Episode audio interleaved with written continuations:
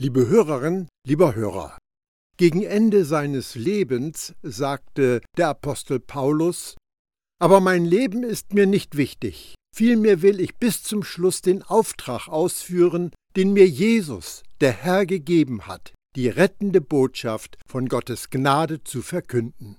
Apostelgeschichte 20, Vers 24. Die rettende Botschaft von Gottes Gnade verkündet, dass Gott nicht verrückt wegen dir, sondern verrückt nach dir ist. Der eine, der auf einem Thron der Gnade sitzt, segnet dich, nicht weil du so toll und gut bist, sondern weil er gut ist und gut zu dir sein will. Gnade offenbart, dass Gott für uns und mit uns ist, und er verschenkt großzügig und gern alles, was wir brauchen, um ein Leben zu führen, das Gott ehrt und gefällt. Gott lädt uns ein, aus der Kälte des Lebens in die Behaglichkeit seiner Nähe zu kommen, von allen Anstrengungen und Mühen auszuruhen und am Tisch seines Überflusses zu schwelgen. Gnade ist das, was den neuen Bund neu macht und das Evangelium zu einer wirklich guten Nachricht. Und diese gute Nachricht möchte auch zu dir kommen. Auf ihrem Weg hat sie aber ein paar Hürden zu überwinden. Hast du schon mal den Spruch gehört, du musst die Bibel so nehmen, wie es da steht?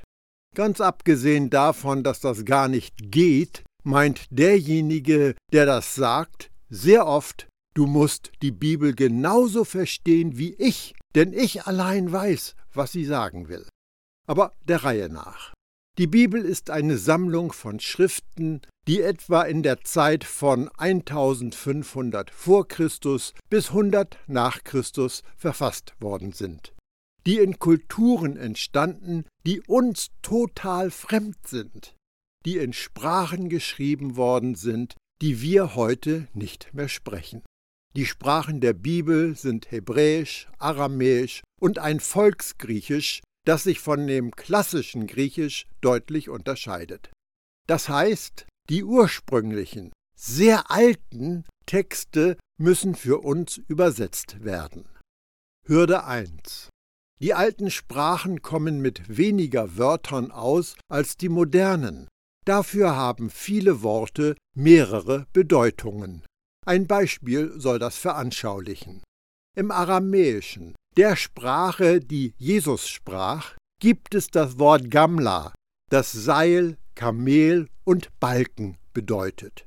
Der Zusammenhang, in dem das Wort steht, muss klar machen, was gemeint ist.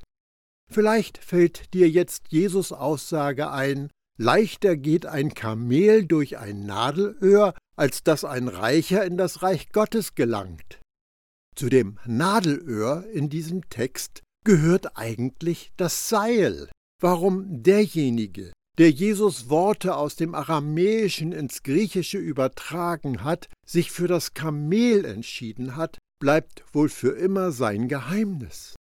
Aber die Aussage macht nur mit Seil Sinn. Da man der Bibel nun einen besonderen Status zuspricht, traut sich aber keiner, das zu korrigieren.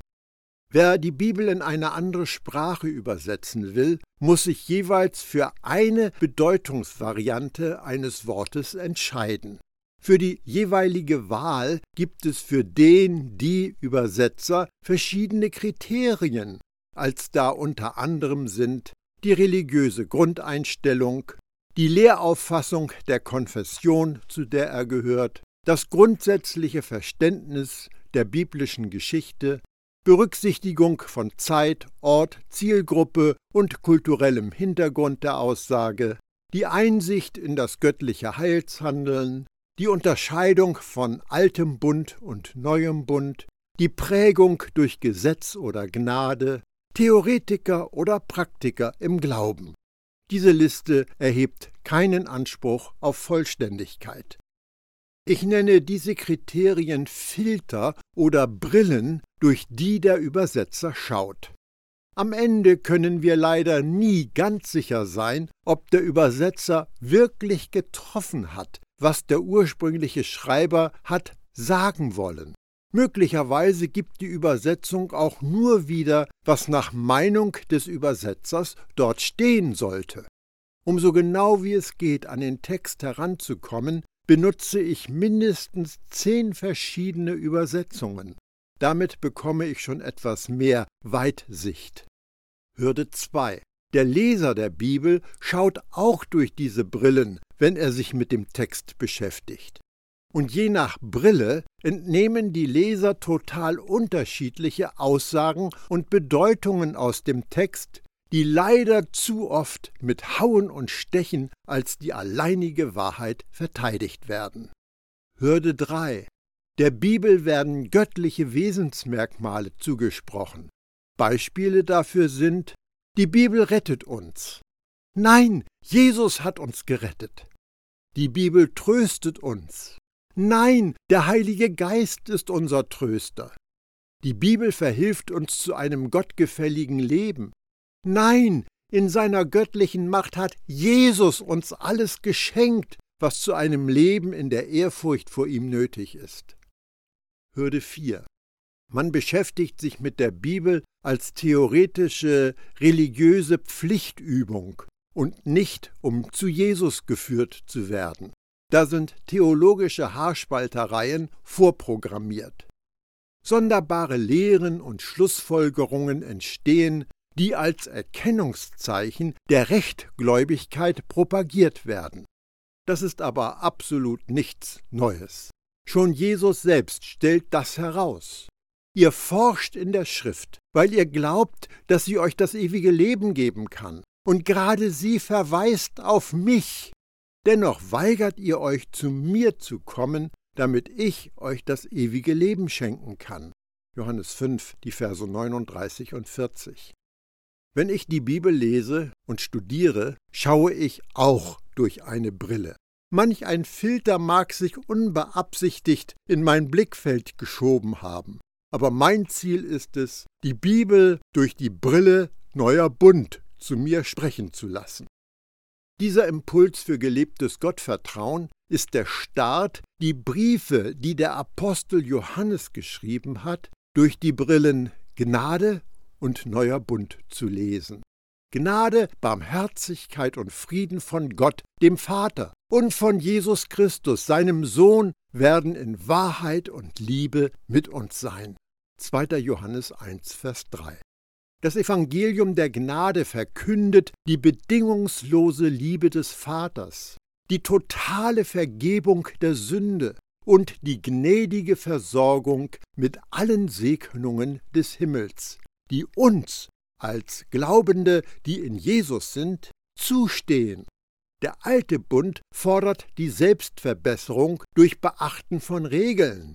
Der neue Bund lädt uns ein, Jesus zu vertrauen, Gottes Sohn, der für uns gestorben und auferstanden ist. Wir werden aufgerufen, in ihm zu bleiben und in der Erkenntnis seiner Liebe und Gnade zu wachsen, damit wir Gottes reife, selbstbewusste Söhne und Töchter werden.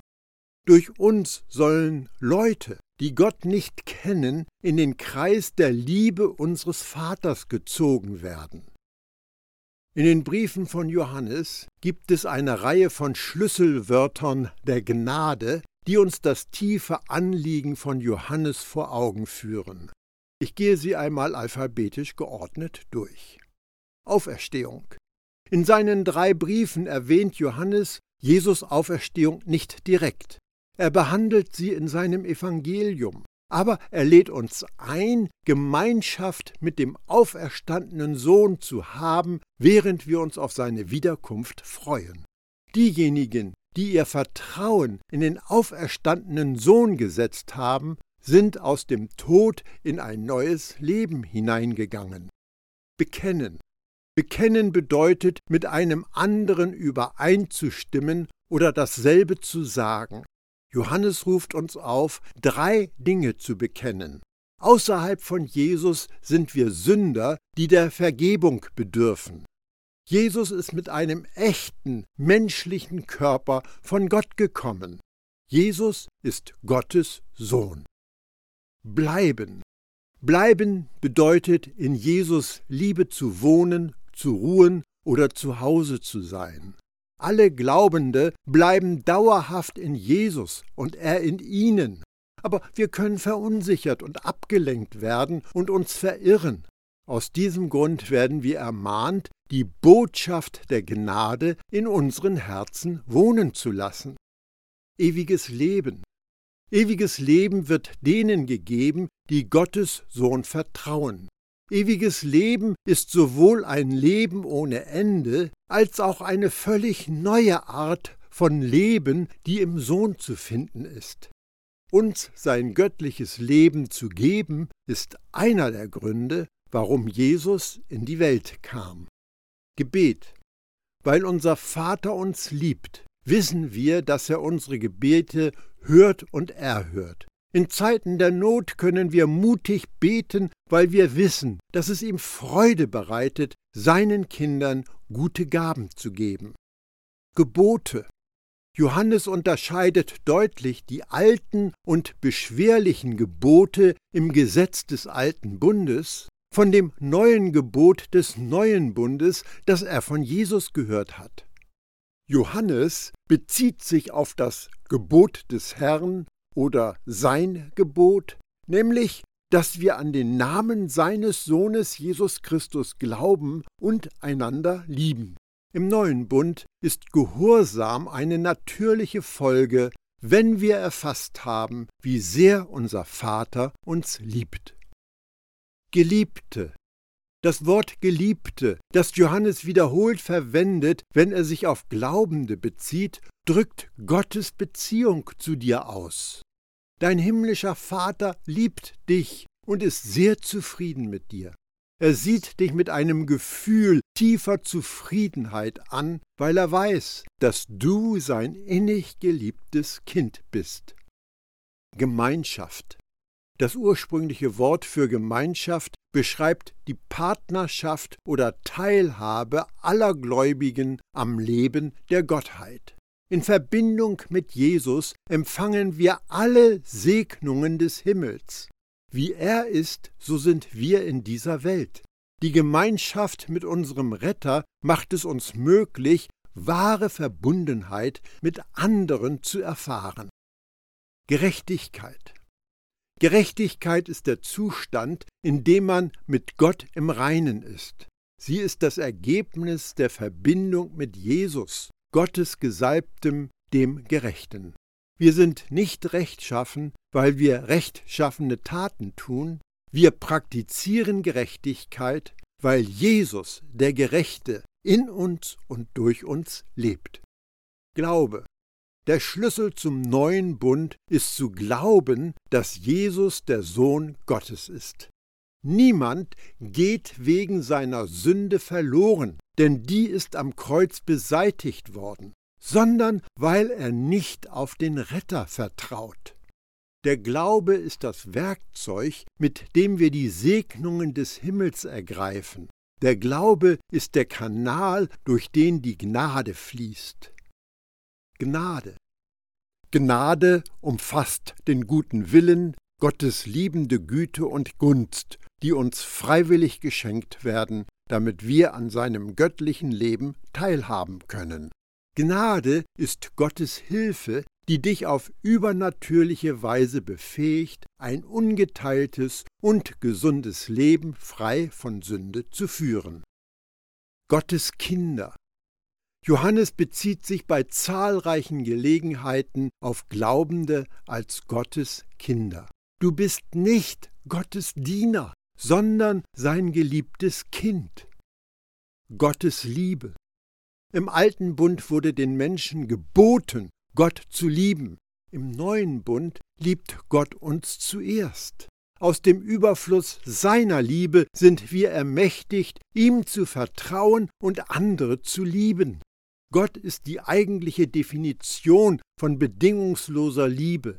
Er wird dich nicht mehr lieben, wenn du Erfolg hast, und er wird dich nicht weniger lieben, wenn du versagst. Gottes Liebe macht Hasser zu Liebenden und Sünder zu gehorsamen Kindern. Seine unermüdliche Liebe macht uns furchtlos und gibt uns Zuversicht. Wir bauen uns im Glauben auf, indem wir uns in Gottes Liebe verwurzeln. Kreuz. Gott offenbarte seine bedingungslose Liebe zu uns, indem er seinen Sohn sandte, um unsere Sünden wegzunehmen. Am Kreuz nahm Jesus die Sünde der ganzen Welt auf sich und ließ sich den Lohn für die Sünden der ganzen Welt auszahlen. Licht.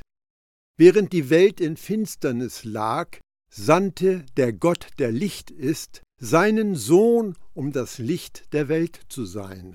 Jesus kam nicht, um auf unsere Fehler und Unzulänglichkeiten hinzuweisen, sondern um ein Licht anzuzünden und uns auf dem Weg des Lebens zu führen. Wir wandeln im Licht, indem wir auf Jesus vertrauen. Das Licht von Gottes Liebe abzulehnen bedeutet, in der Dunkelheit zu bleiben. Neuer Bund. Der alte Bund war auf deinem Schweiß, deinen Werken und deinem Blut, deinem Opfer gegründet. Der neue Bund wurde dagegen in Jesus reinigendem Blut geschmiedet. Im alten Bund wurde dir vergeben, wenn du den Preis bezahlt hast. Im neuen Bund ist dir wegen Jesus Tod und Auferstehung vergeben.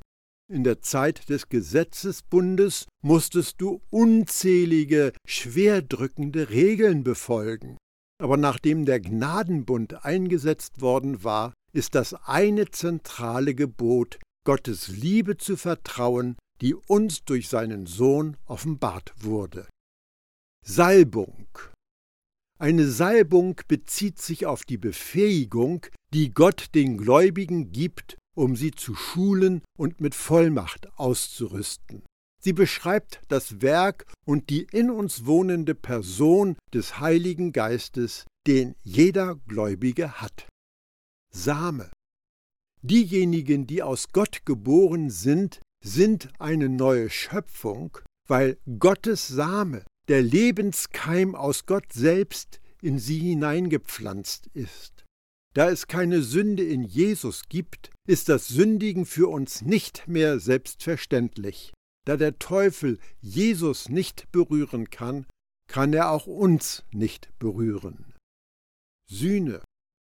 Sühne bedeutet besänftigen oder zufriedenstellen. Weil Jesus die Sühne für unsere Sünden war, sind die Forderungen von Gottes Gerechtigkeit vollständig erfüllt und es ist kein weiteres Opfer mehr nötig. Es gibt nichts, was wir tun können, um die Vollkommenheit und die Wirksamkeit von Jesus Opfer zu verbessern. Überwinden. Überwinden heißt unterwerfen oder erobern. Für den Gläubigen kommt der Sieg in den Anfechtungen des Lebens nicht durch fromme Übungen, sondern nur durch das Vertrauen in den Überwinder, der in uns lebt. Vater. Johannes bezieht sich wiederholt auf Gott als unseren himmlischen Vater. Wir sollen den allmächtigen Schöpfer des Universums nicht als eine strenge oder geheimnisvolle und unheimliche Gottheit betrachten, sondern als unseren Vater, der uns liebt und uns voller Freude und Anteilnahme seine Kinder nennt. Vergebung. Das Blut von Jesus hat uns von aller Sünde gereinigt, Vergangenheit, Gegenwart und Zukunft. Wir erhalten das Geschenk der Vergebung, indem wir bekennen oder zugeben, dass wir sie brauchen. Uns ist nicht wegen irgendetwas, was wir gesagt oder getan haben, vergeben, sondern wegen dem von Jesus vollbrachten Erlösungswerk. Vertrauen. Vertrauen ist der natürliche Zustand derer, die in der Liebe ihres himmlischen Vaters sind und bleiben. Selbstbewusste Gotteskinder fürchten die Zukunft nicht und leiden auch nicht unter der Angst, nicht genug zu leisten. Wahrheit. Wahrheit ist ein anderer Name für Gott den Vater, Gott den Sohn und Gott den Heiligen Geist. Gott ist die Quelle und Definition der Wahrheit und alle Wahrheit weist letztlich auf ihn hin. Diejenigen, die ihr Bedürfnis nach Gnade leugnen oder nicht glauben, dass Jesus Gottes Sohn ist, kennen die Wahrheit nicht. Aber die Wahrheit bleibt für immer im Gläubigen. Wort. Das Wort des Lebens oder Gottes Wort ist die Offenbarung von Gott, die in seinem Sohn gekommen ist. Gottes Wort zu halten oder zu beachten oder aufzunehmen oder zu bewahren oder zu befolgen oder in seinem Wort zu bleiben, bedeutet Jesus uneingeschränkt Vertrauen entgegenzubringen. Mit diesen Schlüsselbegriffen im Gedächtnis wenden wir uns den Briefen von Johannes zu. Johannes schrieb, weil Irrlehrer die Gemeinden unterwanderten und für den Glauben gefährliche Lügen verbreiteten. Die Glaubenden werden ermutigt, in ihrem Gottvertrauen nicht schwach zu werden. Die Irrlehrer und ihre Anhänger werden aufgefordert, Gottes Angebot der Gnade anzunehmen. Ich lese die Briefe Vers für Vers und höre, was er mir aus dem Blickwinkel von Gottes Gnade zu sagen hat. Ich lese den Text aus der Elberfelder Bibel. Ich empfehle dir, den Text in deiner Lieblingsbibel mitzulesen.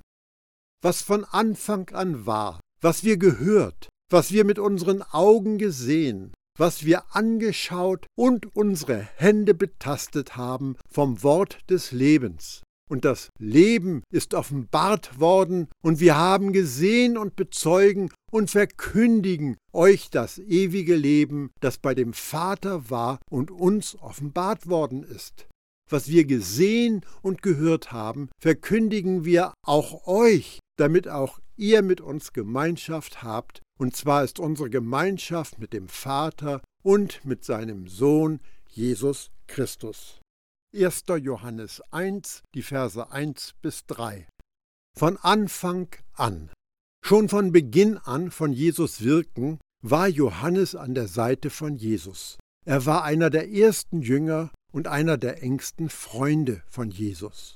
Was wir gehört, gesehen, angeschaut haben. Im Gegensatz zu denen, die Lügen über Jesus verbreiteten, war Johannes ein glaubwürdiger Zeuge, er sah die Wunder, die Jesus vollbracht hat. Er hörte die Lehren, die Jesus verkündet hatte. Er wurde Zeuge von Jesus Tod, seiner Auferstehung und der glorreichen Himmelfahrt.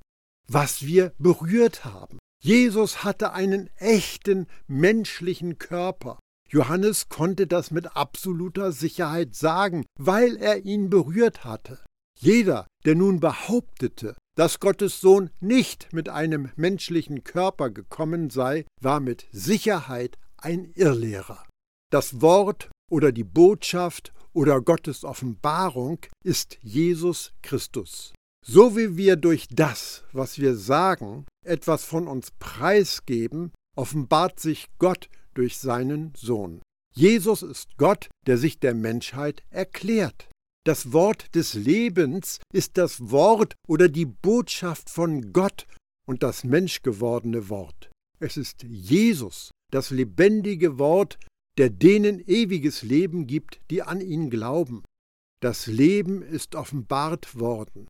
Jesus, der mit Gott im Himmel gewesen ist, erschien auf der Erde. Johannes konnte bezeugen, ich habe das Leben, Jesus, gesehen. Ewiges Leben ist göttliches Leben. Es ist das herrliche und unzerstörbare Leben von Jesus im Gegensatz zu dem zerbrochenen Leben, das wir von Adam geerbt haben.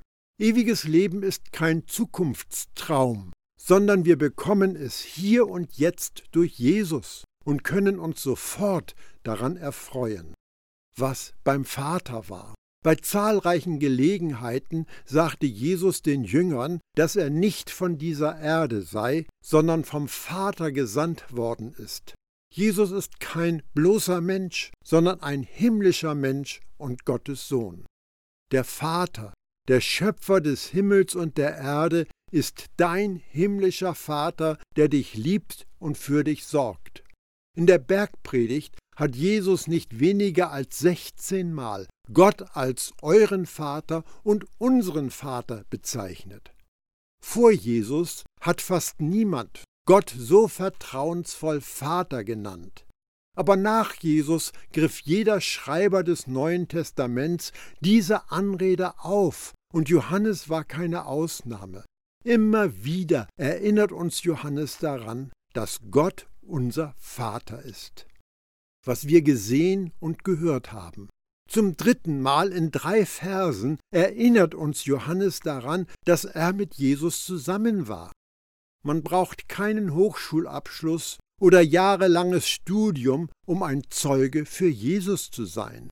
Du brauchst nur anderen erzählen, was du gesehen und gehört hast. Sage den Leuten, was Jesus für dich getan hat, damit auch sie Gemeinschaft haben.